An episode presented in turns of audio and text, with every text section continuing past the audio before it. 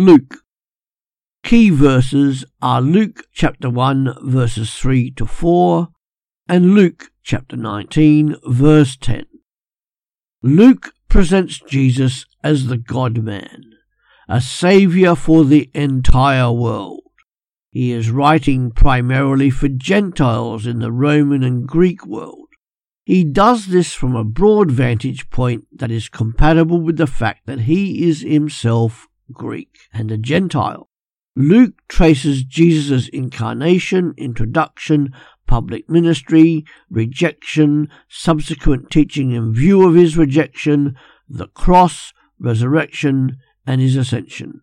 Even though a Gentile, Luke emphasizes the kingdom program with Israel's place in the kingdom, but he also makes it clear that the kingdom is for all people, including those who are Gentiles.